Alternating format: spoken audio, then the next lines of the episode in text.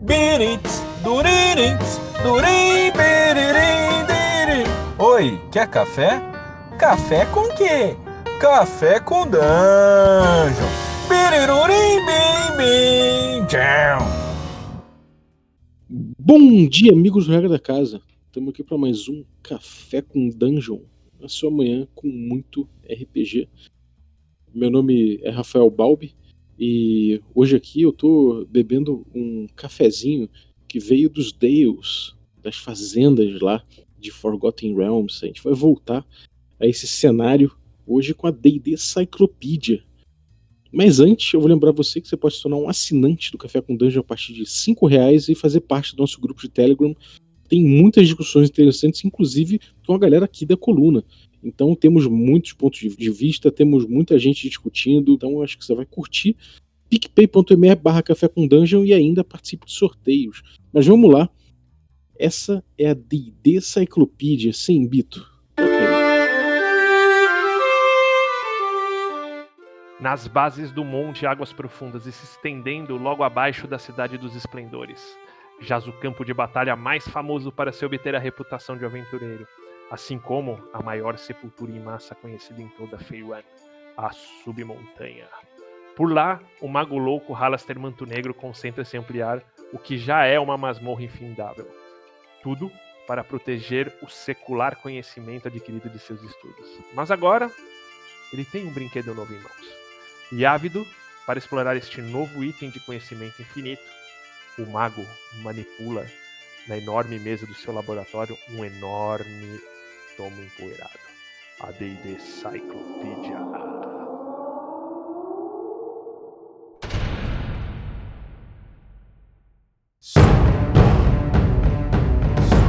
Sentiram minha falta, não? Há muito vosso conhecimento dos reinos está desatualizado. Isso é o que dá viajarem para outros mundos e resolverem se meter com exércitos dracônicos e seus comandantes minotauricos. De qualquer modo, recebam agora informações úteis que podem evitar que suas almas sejam congeladas pela impassível deusa conhecida pelos mortais como Auril. Auril também chamada de Donzela do Gelo, Alvorecer do Frio e Deusa do Inverno, é uma divindade cruel e possessiva, venerada muito mais por medo do que por admiração ou reverência. Muitas orações são oferecidas em seu nome, na forma de súplicas para evitar um inverno rigoroso, com geadas, nevascas, ventanias e tempestades, sobretudo no norte, nas regiões conhecidas como a Fronteira Selvagem. Antes, ela fazia parte, juntamente com Malar, Amberly e seu superior Talos, do grupo chamado de Deuses da Fúria. Contudo, seu poder fora gradualmente absorvido por Talos no decorrer dos últimos séculos, principalmente por conta da veneração dedicada a ele em razão de desastres climáticos. Isso fez com que Auril buscasse influência de outras formas, como assimilando o, a, o poder da divindade divina gigante Lutiu, adormecida na grande geleira, ou mesmo aumentando o número de seus seguidores, por intermédio de profetas escolhidos, como a bruxa do inverno, que ronda a região dos Dez Burgos e das tribos bárbaras de Heged, no Vale do Vento Gélido. Rezam as lendas que muitos segredos de sua fé estão em um tomo perdido chamado Códice Branco. Talvez tal item até esconde um grande segredo que Auril guarda no, nas frígidas montanhas do norte. Há quem diga que seria uma este segredo seria uma parcela do poder de um artefato sombrio que já ameaçou os povos da região, manifestado na forma de uma espécie de cristal negro chamado Chardalin, que corrompe os seus usuários com uma influência arcana maligna.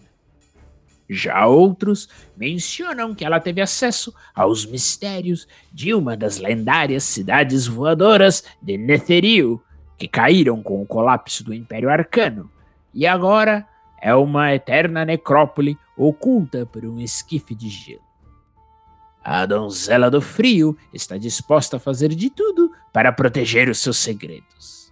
Até mesmo invocar o inverno mais rigoroso de Eras para enterrá-los sob a neve e sob os corpos daqueles dispostos a desvendá-los.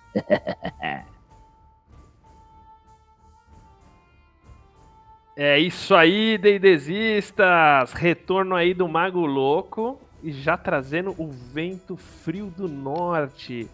Isso que você ouviu aí, nós vamos falar não só da Auril, mas de Icewind Dale. No hype train aí do, do anúncio do Day the Live do Rime of the Frost Maiden, que vai ser um módulo cenário é, situado em Icewind Dale, o Vale do Vento Gélido, né? Uma pegada de horror bem top, bem. Eu curti bastante aí. E para falar sobre isso, além do Brave e do Balbi que estão por aqui, a gente chamou o Antunes, o Old Paladin do Orc and Roll. Fala aí, meu velho, beleza? E salve se nos consagram. Beleza, beleza, Guga. Beleza.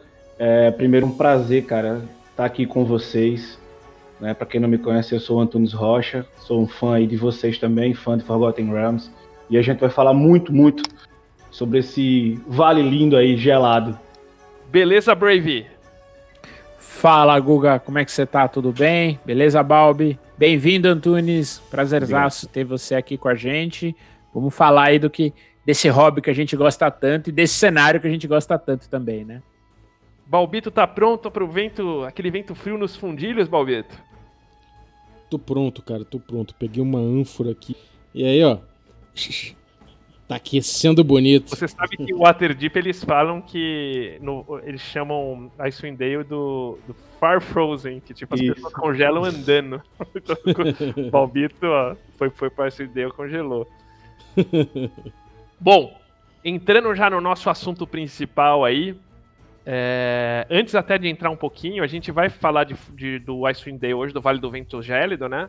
Mas, claro, tipo, a gente posteriormente vai desenvolvendo Forgotten, faz um, um episódio geral, mas como, assim, tem essa demanda, o pessoal quer saber mais, uh, uh, entender um pouquinho mais desse cenário que, que, que vai ser aí uh, lançado em setembro, né? A gente trouxe aí o Antunes e o Brave já tem também um vasto conhecimento aí do, do, do Vale para falar um pouquinho. E antes, só que antes de entrar nele, Brave, dá um, um, uma introdução aí de Forgotten e da Costa da Espada, principalmente. Maravilha, vamos lá. Bom, Forgotten é um dos cenários, um dos principais cenários de campanha, né, de D&D, está presente aí em todas as edições, né, é, acho que é um dos únicos que esteve presente desde a primeira até a quinta edição do D&D, do, do AD&D e depois do D&D, né.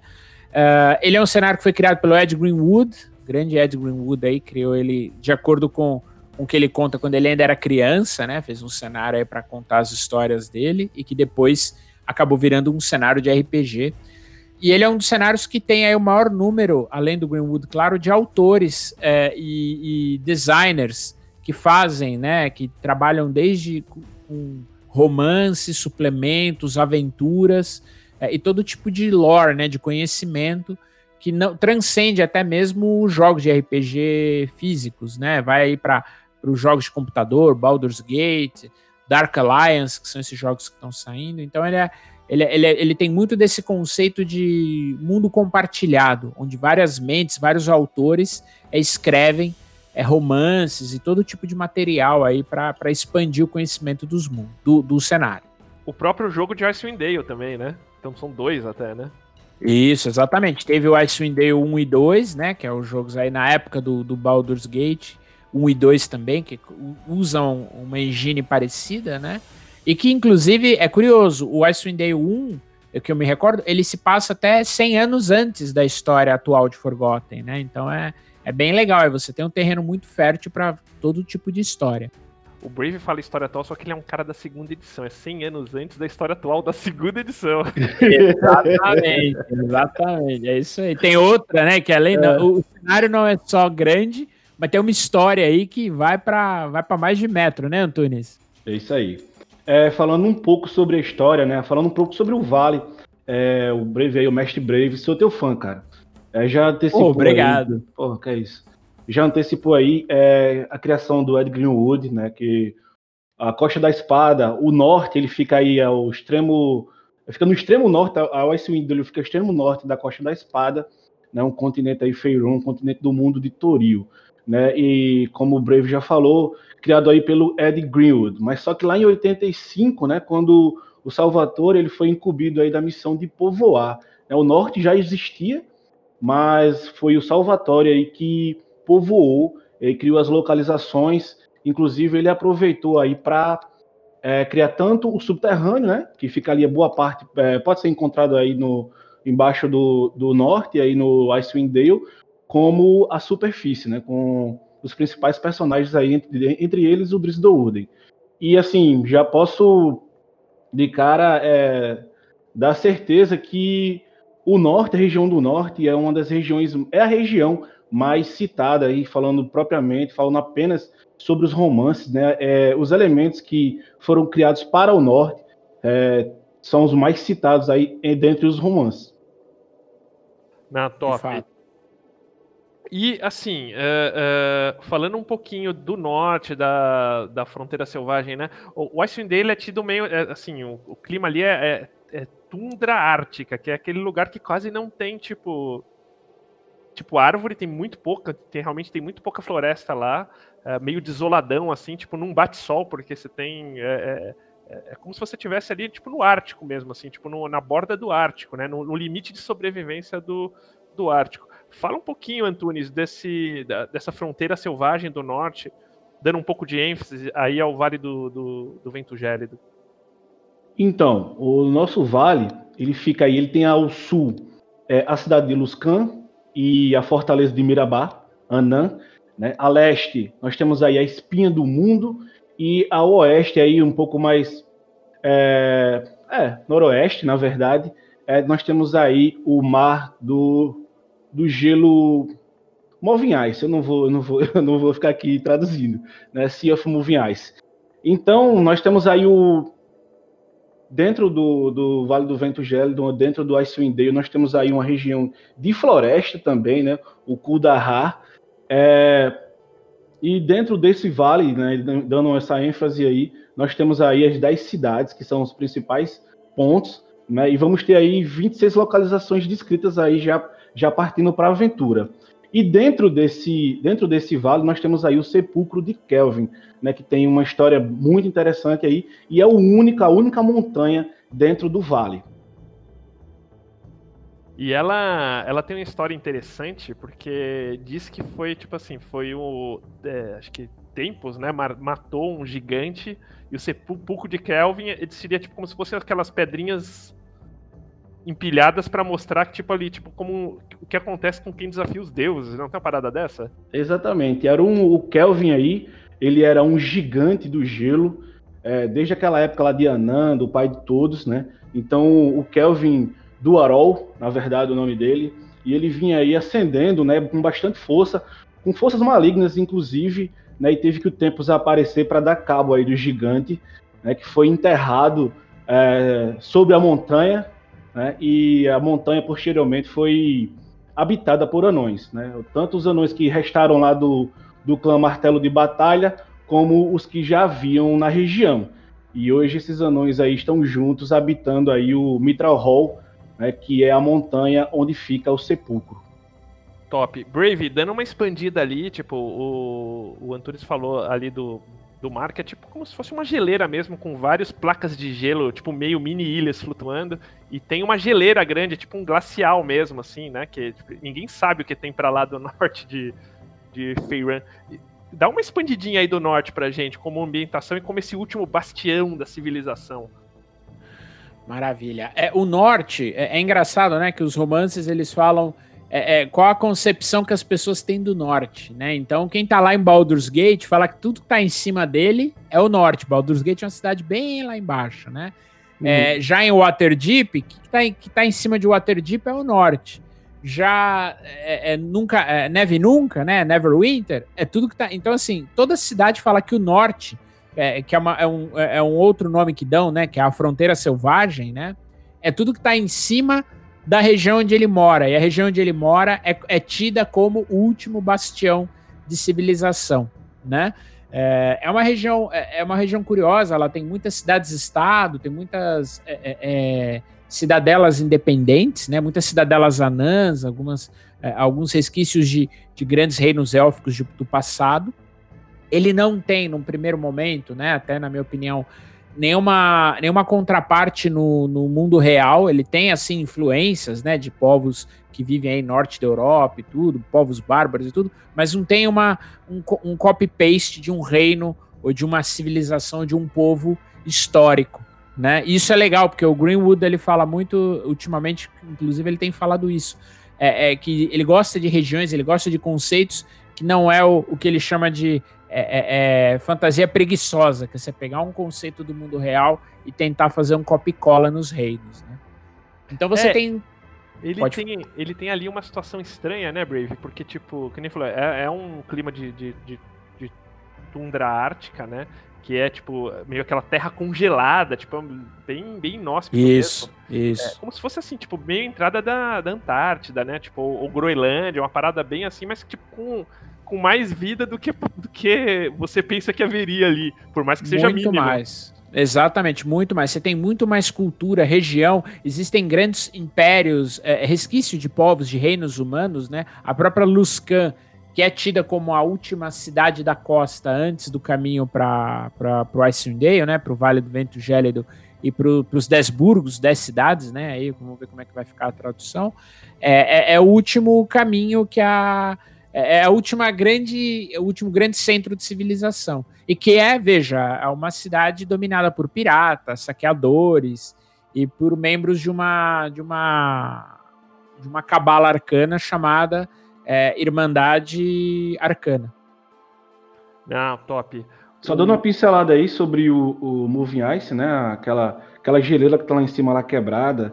É, dizem, né? Deixaram um espaço aí nas entrevistas que eu vi, é, das coisas que eu pude ler, que pude acompanhar durante a, a live né, do, do, último final de semana, é que existe aí uma cidade, né, Neterese aí, dos, dos Neterese aí, Neterio, alguma coisa aí, alguma herança, né, de magos aposentados, vamos dizer assim, que, que estão ali em cima, ali, estão sobrevoando aquela região ali inóspita, né? E hoje Luscan, né, como, é, que é tida como o último bastião aí da, da civilização, né, hoje ela é dominada por mercenários, né? O, o nosso querido elfo negro, o Jarlaxo, ele tá lá e, e, quem é que manda na cidade? Ele destituiu lá o prefeito e quem manda na cidade aí agora é ele, né? Foi uma, uma tomada de poder aí. Tem um portal, inclusive, um portal não, uma entrada, né, para o Underdark em Luscan. Também foi de onde eles invadiram.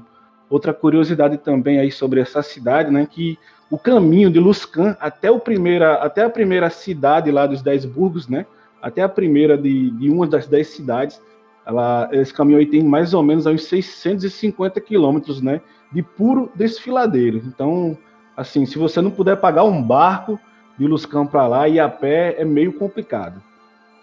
É, e ela não fica, né, é, Antunes, tipo, a, a, cidade, digamos assim, Luscan vai, o primeiro ponto do, do Vale do Vento Gélido é Brinchander, que é tipo um, ele não produz Capital. nada ali, ele, ele, é meio um ponto comercial, mas ele Isso. é meio no meio de um vale de montanhas, né? Então, tipo, não tem muito o que você fazer, né? Exatamente. E assim, a principal crítica, eu acho que do, do, do Chris Perkins, é, pelo que acompanhei também na, na D&D Live, foi a forma que ele disse que a, a região do norte, ela era escrita de um jeito, vamos dizer assim, certo, né? E foi perdendo essa, essa consistência ao longo dos anos. Tanto é que ele não faz parte, ele não escreve, ele não está na equipe do, da equipe do Legacy, né? A gente vai falar mais um pouco mais para frente aí sobre a Legacy of the Crystal Shard. E ele não faz parte daquela equipe, né? Então ele falou que é, ele pretende retomar né, o jeito que era descrito o Vale. Né? Acho que isso aí é uma, uma coisa bem interessante. E falando sobre Brinchander também, ela é a, tida como a capital, né? Ela é a maior, é a maior cidade. Né? Dizem que ele mesmo falou que é uma cidade, o, o, vale assim de pessoas civilizadas, vamos dizer assim, não abriga muitas pessoas, a, a menor cidade de 10 burgos vai ter aí é, menos de 100 pessoas, quanto a capital, que é considerada capital, né, a maior cidade, né, Brinchander, ela vai ter cerca de 1.200 pessoas. E também falando sobre um pouco de, de vida, né, os bárbaros, Utgar, eles dizem que eles foram os primeiros, né, os primeiros homens, os primeiros homens foram vistos no norte. E eles dizem ele, aí que eles são sempre, eles foram os primeiros criados, os primeiros homens criados em todo o mundo, ou pelo menos aí na Costa da Espada, uh, pelo menos aí em Feyran. Top. É, acho que você falou um negócio legal desse desenvolvimento do norte. Vamos dar uma olhadinha na, na história da publicação. Brave, conta pra gente aí, tipo, onde pintou primeiro aí? Acho que a gente já falou dos romances do Salvatore e tudo, mas uh, uh, dá uma pincelada aí pra gente, tipo, nas edições aí, essa questão do, do Vale do Vento já é. Maravilha. Bom, uh, o Ed Greenwood tinha começado a, a escrever, né, é, em duas regiões, né, que é a primeira é a Costa da Espada mesmo, principalmente Waterdeep e o Norte, né, Águas Profundas e o Norte, tá?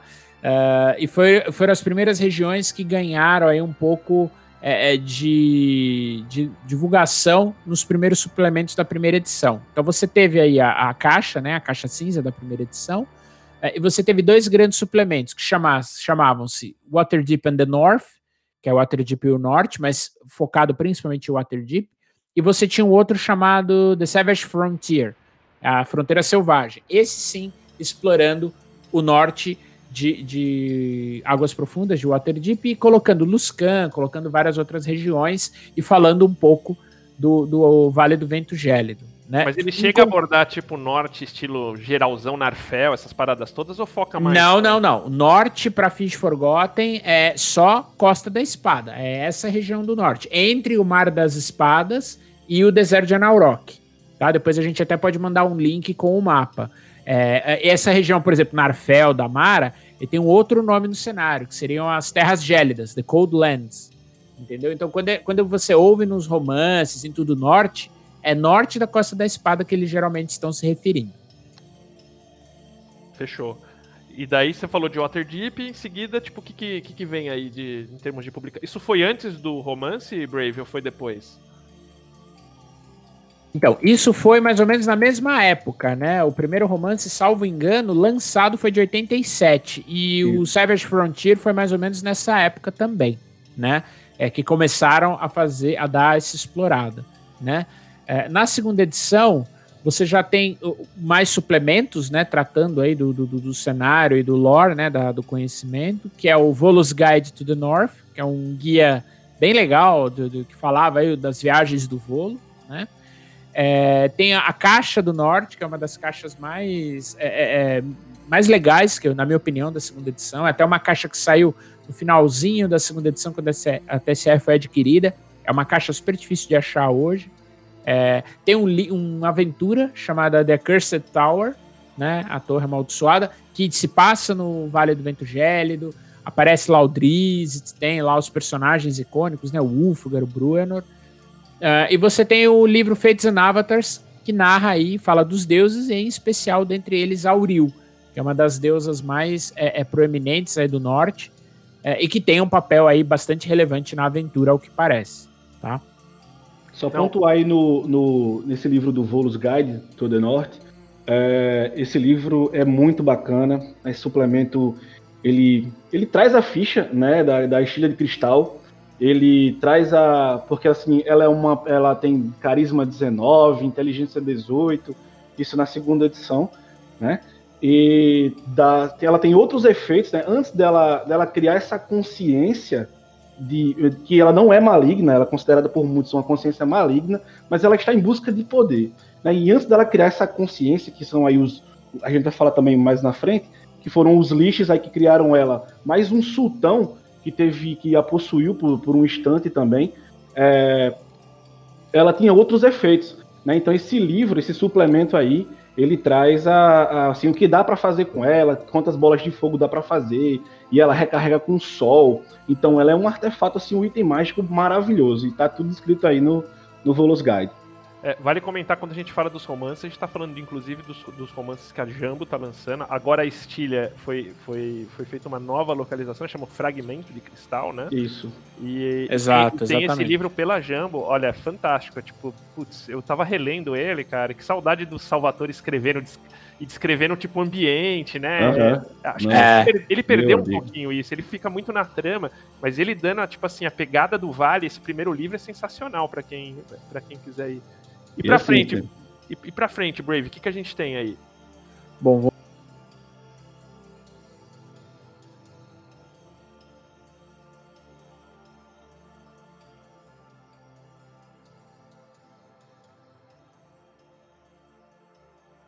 Brave, você tá aí? Oi, tá me ouvindo? Ah, agora sim, vai lá. Ah, tá. Peraí, peraí. Bom, então na terceira edição você tem já o, o, o suplemento Silver Marshes, que é Fronteiras Prateadas, né, que descreve aí essa região de cidades-estado no norte que tentam formar um reino, né? A, a- a- uma das sete irmãs, a Lustriel, ela tenta é, é, é, formar uma confederação, né? E aí é um pouquinho narrado, fala um pouquinho do norte lá, da, da, da região acima da espinha do mundo, que envolve o, o Vale do Vento Gélido. Além disso, você tem no, no suplemento de vilões, que é o Lord of Darkness, a descrição da Irmandade Arcana, que é bem legal. Ela, ela é, inclusive, um dos antagonistas dos romances do Salvatore, né? Uma cabala de magos é, que tenta aí dominar o poder, é, é, que tenta ser a- o poder por trás do trono de Luscan, né? Luscan é uma cidade de piratas, é governada por alguns capitães piratas, só que eles obedecem aos desígnios da Irmandade Arcana, que é um grupo de magos aí bem, bem sinistro. Um deles, que era um, um aprendiz, foi inclusive quem é, é, foi possuído pela estilha de cristal, pelo fragmento de cristal, né, na tradução da Jambô, é, e virou aí um grande antagonista é, dos reinos, né, na, na- nos romances, nesses primeiros romances de Salvatore. Legal. E daí a gente vai, Ainda, a gente vai ainda pra- tratando aí sobre. Rapidão, Gu, é, é, ainda tratando aí sobre o romance da, da Jambô, né? Esse romance ele é, foi reescrito, né? Depois que. Foi o primeiro romance, a primeira trilogia, né? Icewind Dale Trilogy, foi escrita, e depois o Salvatore ele sentiu vontade de contar a, a história, né? A origem do Drizzt. né? Então, depois que, ele, depois que ele conta aí a trilogia do Elfo Negro, que se torna aí na cronologia a- os primeiros três livros, ele reescreve, aí ele ajusta, ele faz alguns ajustes ali na- no fragmento de cristal, que a Jambô já lançou com essas correções. Se você pegar aí o que foi lançado pela Devi Livraria e o que foi lançado pela, pela Jambô, ele tem algumas, algumas diferenças. Não sabia Ó, que, que legal. esse retcon Eu aí, também não. né? Sabia não. Muito legal. E outra coisa, o que eu sabia, que era muito curioso, você vê como as coisas são, né? Quando o, Salvato o Salvatore começa, o primeiro romance dele, na verdade, é o Fragmento de Cristal, Isso. e, é, vai, e vira trilogia. E a ideia, olha que curioso, não sei se vocês sabem, sabiam disso. O Salvatore falou que ele queria. O personagem principal da saga não era o Drizzt, era o. Ulfgar. Então a ideia era contar a história do bárbaro que foi aprisionado pelo, né, que, que, que era um bárbaro saqueador, né, das tribos do norte, dos Heged. E aí ele se ele se é, ele fica preso. Aí o, o Bruenor faz o martelo dele, que é o Aegis Feng, lá o martelo Isso. encantado, e ele se redime e vira um herói. Só que a galera gostou tanto da história daquele elfo negro, que é meio que o tutor, o professor dele, né, que ensina ele a lutar e tudo mais, que falaram: Meu, e esse elfo, de onde ele vem, quem ele é? E foi aí que o Salvatore criou é, é, o que é talvez um dos personagens mais famosos de DD, que é o Drizzt. Não, você E ainda, isso- Brave, o, o, o, o mais legal de tudo é que o Salvatore depois ele consegue contar essa história. A história do, do, do Ulfgar é, tá no livro 13 da, da, da cronologia, né? A, a história que ele pensou, né? O livro é o Servant of the Shard, né? É um, li- Sim. é um, é um livro aí que ele perde o martelo, né? Ele perde o, o Aegis Fang e a turma todinha se junta e vai atrás do, do martelo dele. E foi roubado aí, tem uma, uma pegada também de pirataria, pô, livro muito bacana. Não vou falar muito porque pra não dar spoiler aí pra galera. Legal. E daí a gente entra pra quarta edição, né, Brave, com Neverwinter, que é um livraço, tipo, pra mim é um dos melhores livros já lançados de D&D, eh, perde pra alguns aí, mas eu acho um puta livro. Infelizmente, maculado aí pela fama da quarta edição, mas tipo um, realmente um muito bom livro, Neverwinter Campaign Guide, e tipo já entra para tipo aquele comecinho de quinta, né, Brave? É, exatamente. O Neverwinter é um dos melhores livros de cenário de todas as edições, eu ouso dizer. É um livro muito bom. Foi uma tentativa já na nos 45 de segundo tempo de trazer um pouco mais o roleplay que estava perdido na quarta edição, né? Então é um livro que não, não teve muita luz, aí foi lançado na, na vibe, na hype da, do jogo, Neverwinter também. E é um livro muito interessante, muito legal, com muito lore, tá? Que traz aí, resgata bastante o lore dos reinos que havia sido perdido, né? Por conta desse avanço aí de 100 anos que eles deram para a quarta edição. Tá? É, e tem uma Dragon, que é a Dragon 367, que trata do reino, fala do plano onde a Auril vive, né? Que é o, o, o reino dela no, no, no, Astral Sea. E aí a gente já entra no finalzinho da quarta para quinta, que é quando sai aí o Legacy of the Crystal Shard, que é uma das aventuras junto com a Murder in Baldur's Gate, que foi um, uma ideia genial, na minha opinião, deles, de criar uma aventura com suplementos para você jogar tanto na, na 3,5, quanto com regras de quarta, quanto com o Day The Next, que era o playtest da quinta edição. Então você podia jogar a aventura é, é, em qualquer um desses três sistemas. Os livros eram só de lore, só de conhecimento, né? E que trazia o, o, o suplemento vinha uma aventura de 32 páginas, uh, o livro de 64, né? E um screen que inclusive é base da arte, eu imagino, é, para os Desburgos na, na aventura nova, certo? Não, é sim. E eu diria que esse acho que. É, ele, é, ele é um bem focado, ele traz bem uma, um, raio-x ali do, do cenário em si, do, do Vale do Vento Gélido, né? E, das, e da, dos Desburgos. Exatamente, exatamente. E a Storm King's Thunder, né? Já é uma aventura da quinta edição aí, do, do da saga dos gigantes. Ela traz um, um, um mini é, é, glossário, é, um mini é, é, Atlas do Norte, né? E aí ela narra um pouco, fala da, uma das. Da, ela pode começar de três formas, né? Essa aventura. E uma desses, um desses inícios é exatamente em Brinchander, e ela narra aí várias localidades do norte. Não, bacana. Em 2000, vale dizer que foi mais ou menos no fim da segunda edição, um pouquinho antes da terceira que o Brave comentou, foi quando foi lançado o jogo, Icewind Dale. Esse jogo, digamos assim, não foi tão famoso como a série de Baldur's Gate, mas ele, principalmente o primeiro, foi um jogo com, com, com bem conhecido na oportunidade. Eu joguei, eu pessoalmente gostei mais do Icewind Dale do que do, do Baldur's Gate 1. Né? Tipo, cara, mamei no Baldur's Gate no, no, no Icewind Dale, mas é, é, veio esse jogo e ele desenvolveu também muito bem o cenário ali no jogo. Tinha tipo vários daqueles textinhos que você achava com história do local, a história de Forgotten também. Foi bem interessante. Uh, Antunes, a gente já deu uma passada aí, tipo, nessa parte do, do, do, histórico, né? Falou um pouquinho dos romances também. Mas vamos entrar onde interessa, cara. Tipo, no vale mesmo, porque esse lugar meio inóspito, né? Meio. É, é o Pontos de Luz atual, né? Porque você tem, tipo, são meio uma confederação de cidadezinhas ali, tipo, num ermo que tudo rola cheio de monstro.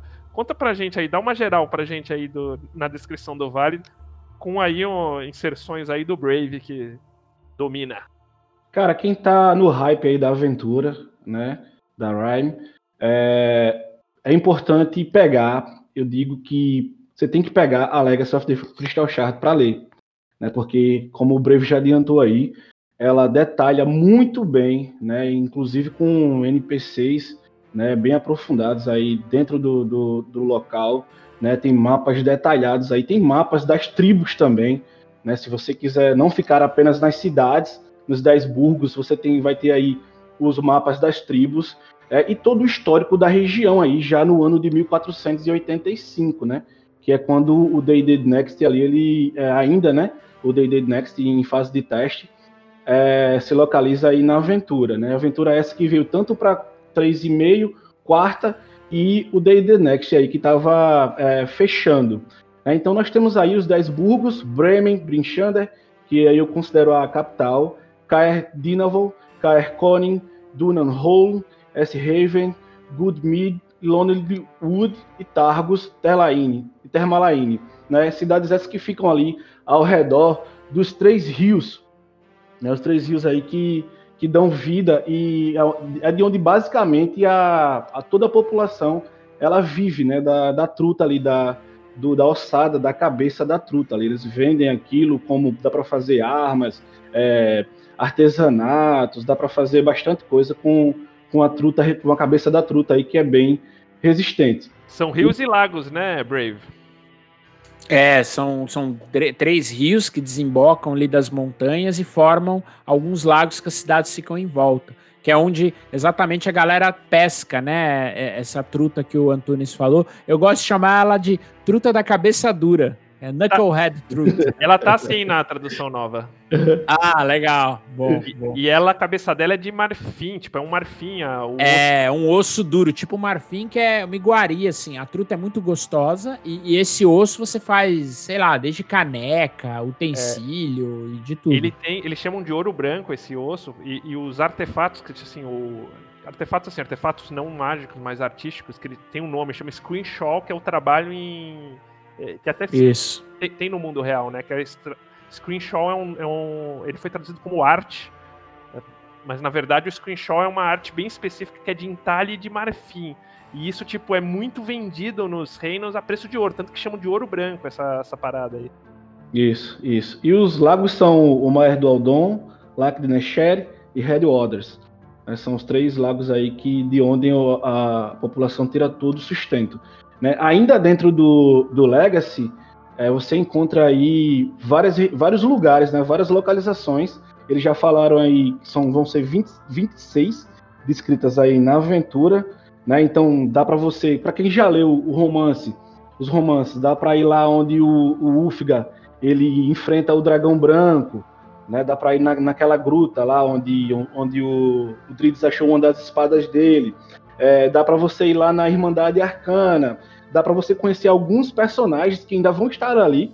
Né? Imagino eu que essa aventura. É, eu ouvi rumores que vai, vai se passar 50 anos antes né, da, da, da, da cronologia atual, né, mas se não for, já dá para dá rever ali alguns personagens que enfrentaram aí o, o, o Lich, que enfrentaram aí a, a, uma segunda invasão a Brinchander e a queda, na verdade, o ataque a Brinchander. Dá para também conhecer os vale, o Vale dos Anões, né? Dá para dá para ir às tribos, né? Tô repetindo aqui, mas é porque essa parte das tribos também é muito legal, é muito interessante.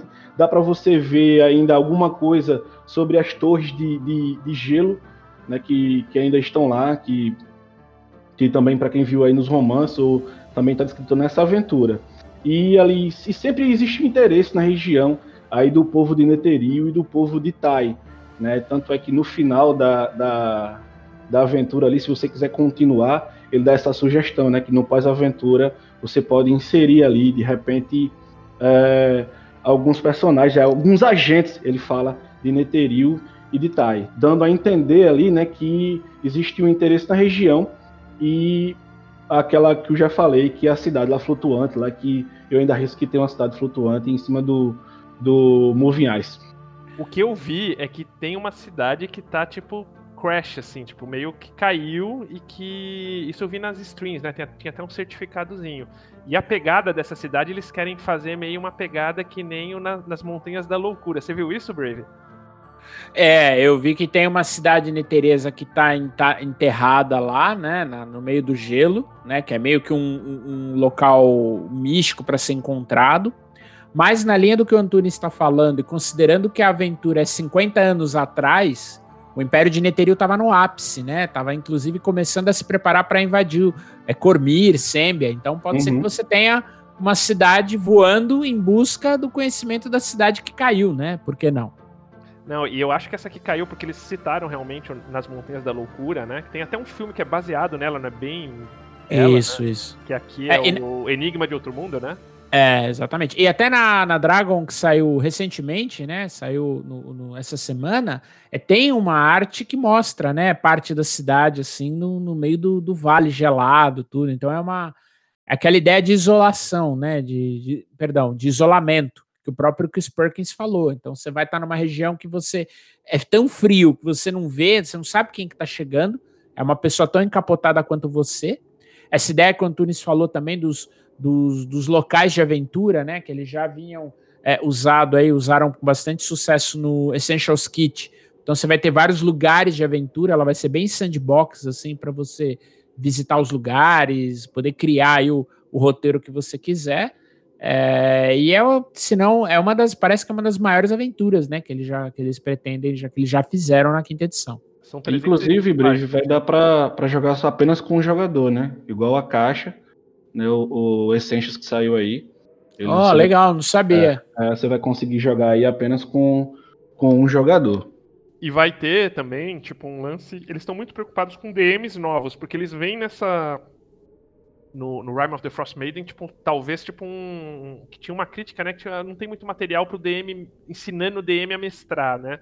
O Pandelver uhum. tem muita controvérsia se faz isso ou não. Eu acho que faz um pouco, mas eu entendo, tem gente que fala que não.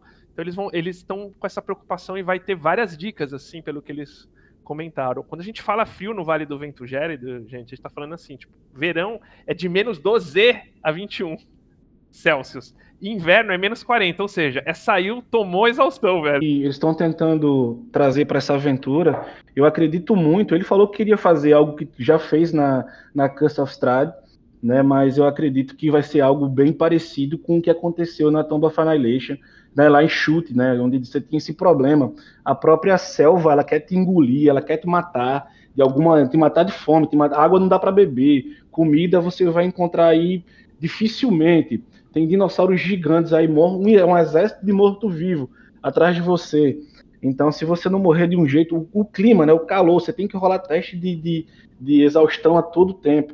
Então, eu acho que o clima vai ser bastante parecido com, com o da Tomb of Annihilation. É, cara, o D&D ele, ele, precisava ter um pouco mais de, de força nessa parte de exploração, né, na, na, na uhum. Então, realmente, você botar o cenário para ficar um pouco mais hostil ajuda o jogo a respirar um pouco mais esse tipo de coisa. É que na quinta edição, cara, o que eu acho é que, assim, um pouco diferente das outras edições, a gente até tava conversando outro dia eu e o Balbi disso, né? Então, assim, as edições, principalmente a primeira, o D&D o, o, original, é tipo assim, você saiu no mato, você tá no risco, cara. Aqui, tipo, é uhum. tudo, como tudo é me, ne, nego herói, treinado tal, tananã, todo mundo é meio, tipo, é, um... meio que especialista nisso, então você tem que jogar o cara nos extremos, né? Que é tipo, menos 40 de... é, é verdade. Né? É, o jogo fica mais interessante na exploração, né? Sim. E assim, e outra coisa, sempre à noite, né? Eles vão trazer muito essa pegada aí. Eles falaram até no Chris Perkins até falou na em uma das entrevistas que é, eles querem trazer também aquela pegada do, do filme 30 dias de noite, né? Porque também tem aquela pegada do, do inverno que fica tanto tempo no sol e tanto tempo lá escuro. Né? Então vai também ter é mais essa dificuldade aí para os jogadores mesmo no verão lá, não é um lugar que bate muito sol, porque as condições climáticas fazem muita nuvem. Então, tipo, ele tem essa característica de isolamento. Cara, é, vai no Enigma de Outro Mundo, assiste, eu assisti no fim de semana, falei, pô, tipo, eu fiquei mais na pilha ainda. Uhum. e é legal que o próprio Chris Perkins falou que foi um desafio para os artistas, né? É fazer a arte em lugares escuros, fazer arte com com, com aquele obreu ou tudo em neve. Então, é trabalhar com pontos de luz. Então, aventureiros andando numa floresta escura com as tochas. É, de repente, eles explorando uma caverna com algum é, efeito arcano mágico ou com um Willow Wisp passando, entendeu? Então, é, é, é legal até esse clima para você passar isso para os jogadores, né? Isso. De isolamento, né? Aquele terror é mais mais Lovecraftiano e menos gótico, né? E a Auril presente, né, cara? Tipo, vai estar tá meio que na área, assim, tipo. Tanto que a capa é um, uma manifestação dela ali, né? Deixa eu te perguntar uma coisa, assim, mais da geografia, a gente já falou um pouquinho do sepulcro de, de Kelvin, né? Uh, e de habitantes. A gente tem duas, além da, do, dos humanos, a gente tem duas tribos bárbaras aí. Uh, uma são os Ragged, que é de onde vem o Ulfgar, se eu não me engano, e muita gente confunde com os Utgard, né? Uh, é, o Antunes, melhor. Qual é a diferença entre os Ulfgars e os Ragged Bárbaros? Os bárbaros Ragged e o, os, os bárbaros Utgar?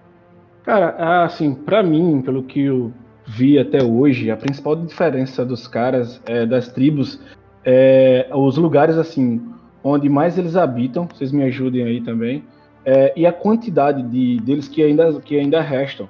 Né, os, os Utgar, é, a gente vê muito isso na, na Storm King's Thunder e na Legacy of the Crystal Shard. É, então são o que eu jogo mais, é o que eu vi mais, é o que eu li sobre mais.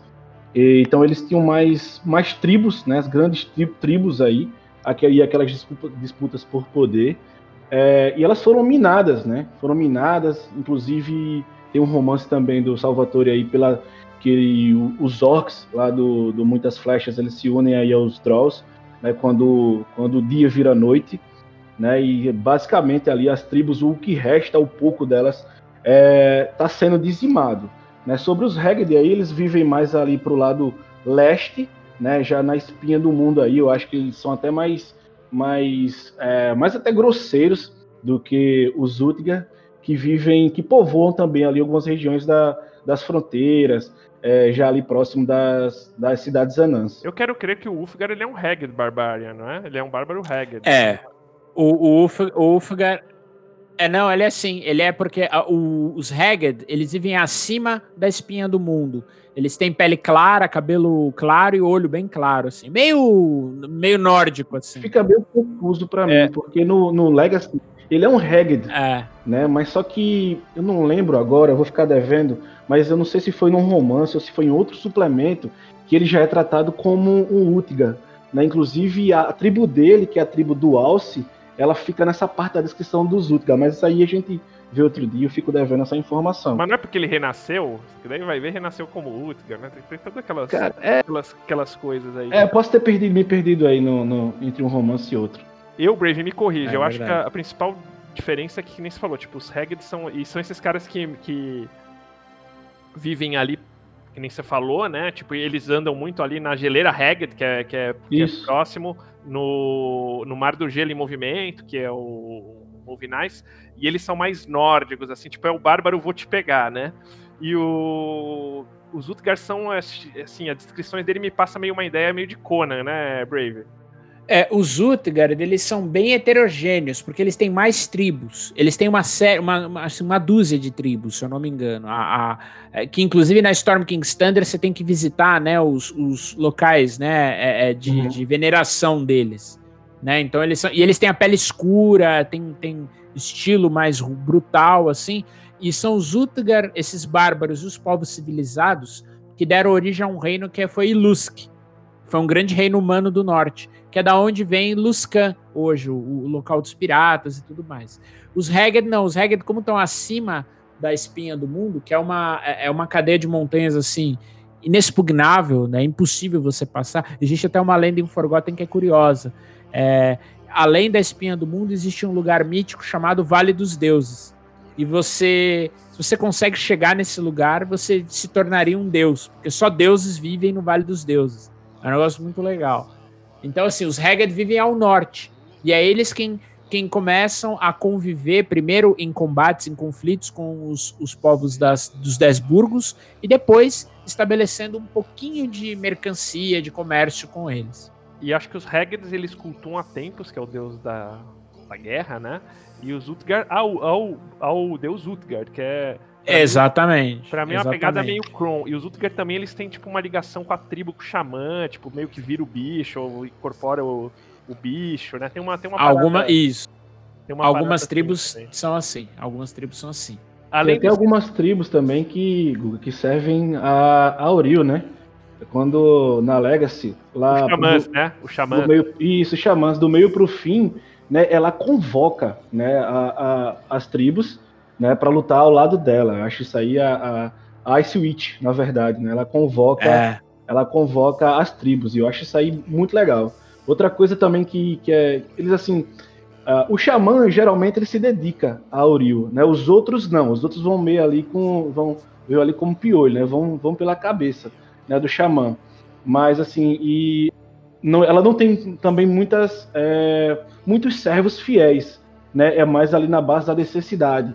Quando o bicho está pegando, eles vão lá e sacrificam alguém, sacrificam ali um, um animal ou um grande guerreiro mesmo, ou uma pessoa ali, ou quando não estão precisando, aí dão meio que aquela esquecida, né? Os xamãs aí, eles são meio dos bárbaros, eles são meio aí é, ingratos. Exatamente. Pô, eu acho que a gente conseguiu aí colocar, dar um, dar um belo de um, uma descrição aí da região, né? Falar um pouco do, do, do, que, do que são os va do que é o Vale do Vento Gélido, né? Uhum. Essa, essa, esse clima de última fronteira, né, onde existem aí as, as, as tribos, os povos, é, essa dicotomia, né, é, desse último bastião de civilização nos Desburgos e dos bárbaros, é, né, existem também anões lá, alguns clãs de anões que vivem no norte também, bastante Isso. isolados, é, então eles são bem. É, é, é, uma região que por, que, por incrível que pareça, ela é bem heterogênea. Você tem muitos, muitas coisas, aí, muitos povos é, muita, muito material de história, né? É, que, que vai ser utilizado certamente aí pela, pelos designers, pelo Jeremy Crawford, Chris Perkins nessa, nessa nova aventura. E tem, é, umas, e... e tem uns pontos meio, meio diferentões, assim, né? Tem uma comunidade que chama Kuldahar, que não é nenhuma considerada uma dos, do, do, dos Dez Burgos, mas é tipo assim, a história é mais ou menos o seguinte, Silvanos foi lá e plantou, tipo assim, aquele, aquele fruto do carvalho, e nasceu um mega carvalhão ali, cara. E, e, daí eles têm lá os, tipo, uma comunidade de druidas, que eles têm uma pedra que aquece e tal, Nossa. que é bem, bem diferente. Assim. Então você tem vários pontinhos como esse, como essa parte da, da cidade que a gente falou, o mar do, do Gênio em Movimento, que diz que tem lá o, o como o Brave comentou, tipo, o, o Deus Gigante, da onde a Auril começou a tirar, é, tirou, tira a força dela hoje em dia, né? Então tem, tem todo esse, esse, esse clima aí que eu acho que é da região que que, que vale pra dar um hype legal pra essa, pra essa nova aventura, não é não, Brave? Com certeza, com certeza. Vamos esperar aí que acho que vai ser um, uma, uma história muito legal. É... O Chris falou, o Chris Perkins mencionou que vai ter muitos, muitas criaturas, muitas coisas aí pra gente enfrentar, maneiras diferentes de você ver as criaturas, né? Talvez. É, e vamos, vamos ver como ele vai traduzir esse horror moderno aí para um cenário de DD, né? Cara, ainda falando sobre, sobre os habitantes, ele falou também que, diferente de chute, né? Que eu acho que essa, essa aventura vai ter uma pegada muito de da Tomb. É, os habitantes, eles estão aí. É um povo sofrido, né? Se você acompanha os, os romances, é um povo já desconfiado. Né? Então é, ele diz que as pessoas estão irreconhecíveis, né? Quando elas se vestem ali, elas ficam praticamente todas iguais é, e irreconhecíveis, parecem mais com animais com, do que com propriamente com, com homens, com pessoas. É, o sigilo, né? Tá todo mundo desconfiado do que está acontecendo, né? A, a, a aventura ela começa aí com uma falta de comida, né? Tá acabando tudo e o gelo não para, a temperatura não para de diminuir né, os ventos fortes. Então tá todo mundo aí puxando para o seu lado é, para poder esconder o pouco que tem. É, e diferente de chute, né, que você mal vê alguém, eu acho que vai ter muito uma pegada assim de, de, de você tentar conversar, de você tentar é, tirar alguma coisa de alguém assim na informação. É, acho que vai ser bem difícil, né? E acho que os jogadores aí, o mestre também vai, vai ralar um pouco com, com, com essa parte aí do, do que eles estão propondo. Né? E sobre as criaturas, eu estou chutando aí, já que ele falou que vai ter. Vai, vão, terão mais monstros que a Tomb of Annihilation, né? Então a Tomb of Annihilation teve mais de 60 monstros. Né? Então chutando aí que, que nessa aventura vai, vão, terão aí mais de, de 70 criaturas. Né? Ele, diz, ele diz que ele usa como desculpa. Na verdade, ele diz que o, o, o manual dos monstros não tem não tem espaço para a quantidade de criaturas que eles gostariam que, que o mundo de D&D tivesse. Né? Então eles vão criar um bestiário para para único para essa aventura, né? um bestiário quase que completo. Né? Eles vão povoar de verdade aí com, com monstros, né? E ele usa muito como desculpa aí as 320 páginas que a aventura, a maior culpa aí é do, do dessa parte aí desse apêndice do bestiário. Top. É, e, cara, tem muita coisa, além desse, muita coisa para explorar, a gente não falou, por exemplo, tipo, tem um portal que vai para pros nove infernos ali, cara, que, tipo, que, que até plot do, do, do Icewind Dale, você tem, tipo, que nem você falou, a entrada pro, pro Underdark, e ali é o Underdark que pega, né, né? É, sim, o sim. Underdark sim. zoado mesmo ali, né? Isso, isso. É, então acho que e, e, ainda assim ele falou que vai explorar algumas coisas que ele quer trazer coisa nova. Então dentro desse esquema meio sandbox que o Brave falou, a gente pode esperar a gente pode esperar bastante coisa. Para fechar, Brave, qual que assim, dá uma os, os 10 ali os 10 burgos, eles são uma confederação de pequenas cidades ali, né? É, meio que cada um elege um representante, vai. É, como que é esse governo? Como é essa relação entre as cidades? Bom, vamos lá. É, eles, essas cidades se estabeleceram entre, é, é, entre os lagos, né? É, muitas delas tinham aí uma série de rivalidades para nos direitos de pesca, enfim, nessa confederação. É, e no, durante a época de, do ano onde eles faziam o mercado, onde eles levavam essas trutas, esses bens para comercializarem com, com os povos que vinham do sul, é, eles sempre iam para um, o alto de um morro ali e faziam algumas barracas, né, alguns entrepostos. E cada ano que passava, eles iam cada vez mais cedo para esse lugar para montar esses entrepostos. E foi exatamente nessa região que surgiu Brinchander, que hoje é a maior cidade, que é considerada a porta de entrada dos dez burgos, né, do vale, é, e é onde eles elegem, né, cada um dos burgos elege um orador, e esses oradores se reúnem em Brinchander, que também tem um seu orador, e eles votam aí as matérias que dependem é, de uma deliberação ou de uma ação conjunta. É, é, meio. É legal você pensar naquela ideia de bairro, né? Eles são extremamente bairristas, então cada um defende muito seu interesse, mas em alguns momentos eles têm que né, pensar em votarem juntos para atuarem, principalmente os romances do Salvatore, né? O Fragmento de Cristal, ele traz um pouco essa, essa rivalidade meio é, briga de bairro mesmo, é bem bairrista que os, que os povos de lá têm. E ao mesmo tempo é meio um fim do mundo, né? Porque todos, assim, quem vai para lá é um cara, tipo, que fez muita merda aqui no sul e vai meio que pra se esconder. Exatamente. Ou, tipo, vai procurar uma coisa muito específica, um artefato, alguma Exatamente. coisa mas não Exatamente. é tipo um lugar que as pessoas viajam Tipo, que nem o resto Por opção, né? É, né? exatamente. É, tem até um que, né? Pensando um pouco agora, é, lembra um que o, o Além Muro lá, né? Do, do, do, Game of Thrones, assim. Ah, você fez merda, vai pro norte. Então, muita gente que é procurada, etc., acaba vivendo uma vida lá, como, como o Antunes falou, ninguém conhece ninguém. Você não sabe se o teu vizinho é um cara procurado em águas profundas, por exemplo. Exato, é, e esse exato. clima de paranoia eles vão explorar. Vai ter um Isso. Dark Secret no, na aventura nova. Só que vai ser assim, melhor engendrado do que foi na, na Avernus, porque na Avernus ficou meio solto. Eu vi o, os vídeos do Chris Perkin, ele, ele, comentando que esse Dark Secret vai ser um negócio que você vai escolher ali, ou vai sortear. E, cara, e eles vão ter meio assim. Então, o jogador vai poder falar ou não, como ele se sentir melhor. Vão ter uns mais positivos e os outros não tão positivos assim, meio intrincados com essas quests aí, sandbox. Achei bem foda isso aí, cara. Legal. Assim, ainda falando da aventura, eu acho que eles vão. É fazer um livro, né? O livro está pronto, é claro, mas assim, a gente vai ter acesso a um livro onde a gente também, mais uma vez, voltando a comparar com a Tomb of Annihilation, que a gente vai ter material aí, como eles dizem, né, de dois anos para você jogar. Né? Se você jogar toda semana, quatro horas por semana, toda quarta-feira, como eles dizem, né, você vai ter aí dois, dois anos de material livre para jogar. Né? Tanto você pode pegar o seguir o plot principal, da, da aventura, como você pode ir ali resolvendo coisas paralelas até chegar ali aos, aos vilões, que tem muito aquela, aquele lance, né? Se você não apareceu aqui, se o cara não apareceu aqui, o vilão não apareceu aqui, ele vai aparecer lá na frente, né? Então tem muito esses encaixes aí na, na aventura e eu tô esperando isso também, né? E assim, outra parte legal aí falando sobre esse sistema de governo, essa estrutura aí na, na Legacy, é muito bom ver todo mundo correndo, né? porque quando os gigantes eles chegam lá na, na, na cidade, eles chegam para derrubar Brinchanda, né? ninguém desses caras é visto, né? Então é, fica por conta ali do grupo é, se aliar com algumas, algumas autoridades que vão surgindo para conseguir defender os portões. E você tem um tempo ali para poder defender os portões dos gigantes. É, se você não conseguir, eles vão, vão, vão invadir a cidade, vão acabar com tudo.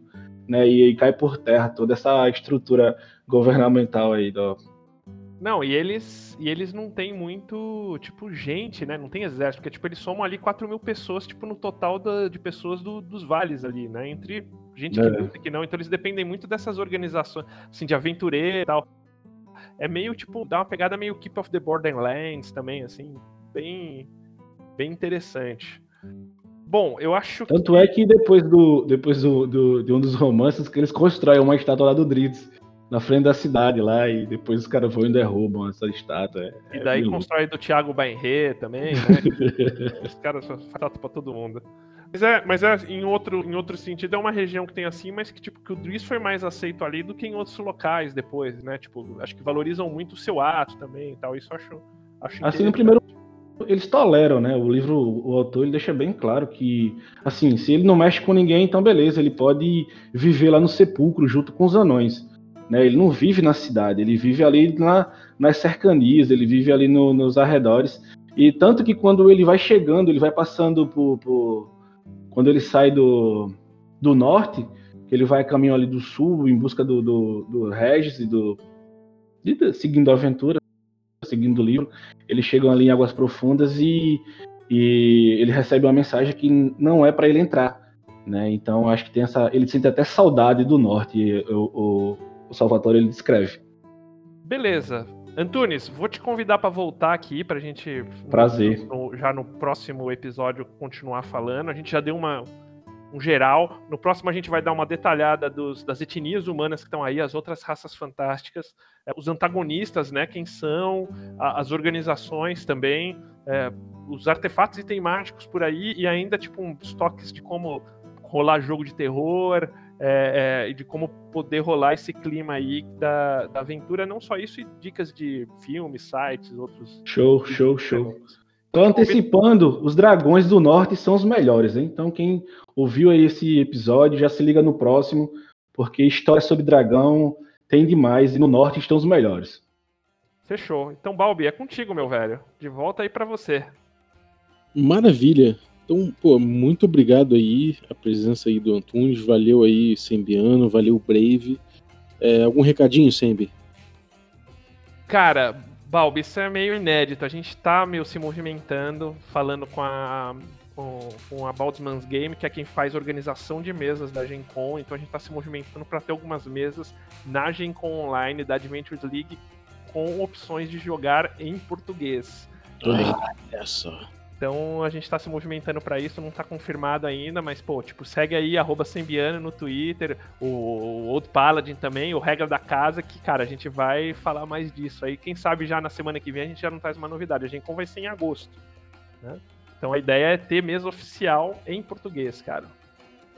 Pô, maravilha, que notícia, hein? E, e, bom, você, Antunes, algum recadinho aí, alguma coisa do. Cara, do... só agradecer. Agradecer a vocês aí. E a gente tá lá no Working Roll, tá escrevendo. Tem vídeo aí quase todo dia. Tem umas colunas bacanas aí. Tem um dentro da Dungeon que traz algumas, traz algumas notícias, principalmente da gringa, né? Que é onde a gente se alimenta mais é, na questão das notícias. Tem também aí neste dia em Forgotten Realms, né, a gente tá seguindo o calendário aí é, de Raptos e assim, todo dia é um cenário tão gigantesco que todo dia aconteceu alguma coisa em algum ano algum ano, e então a gente está tentando seguir aí esse e gravar todo dia. É difícil editar, a galera que conhece aí, mas a gente está fazendo assim também sem editar mesmo, estou tirando direto. Então são vídeos aí bem curtos falando um pouco aí sobre Forgotten Realms. É, e na, dentro da dungeon é, são algumas notícias. Então, quem quiser ficar sabendo mais, segue lá o do Paladin no, no Twitter, que eu tô lá quase todo dia. Então fechou muito obrigado, valeu tua presença aí. É muito bom o tema, então fiquem de olho aí, porque voltaremos a falar sobre isso na próxima na próxima Cyclopedia. Então a galera que está curiosa aí sobre o que vem pela frente, cola com a gente. Queria agradecer também aí os nossos assinantes que tornam o podcast possível. É, temos aí os nossos assinantes Café Expresso, nosso assinante Café com Creme e também os nossos Café Gourmet, que são Ricardo Mate, Adriel Lucas, Rafael Cruz, Erasmo Barros, Rafael Caetano Mingorance, Xerxes Lins, Pedro Cocola, Diogo Nogueira, Ulisses Pacheco, Matheus Hamilton de Souza e Denis Lima. Galera, muitíssimo obrigado. Valeu mesmo o apoio de vocês. E até a próxima. Lembrando você pode se tornar também um assinante, participar do nosso grupo de Telegram, que tem muita conversa interessante, muito papo sobre RPG, muita discussão legal, com gente inclusive dessa coluna. Então, picpay.me barra café com dungeon, torne-se um assinante também a partir de 5 reais e ainda concorra a sorteios com prêmios dos nossos, dos nossos parceiros. A vinhetinha de hoje eu quero agradecer ao Ulisses. Valeuzaço, Ulisses. Ficou muito maneira a sua vinheta aí.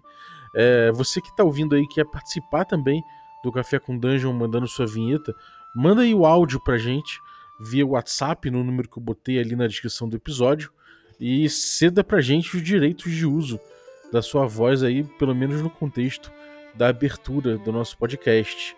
A gente vai ficar extremamente grato e vai agradecer no final, obviamente. É, Então é isso aí, valeu, um abraço e até a próxima. Super abraço.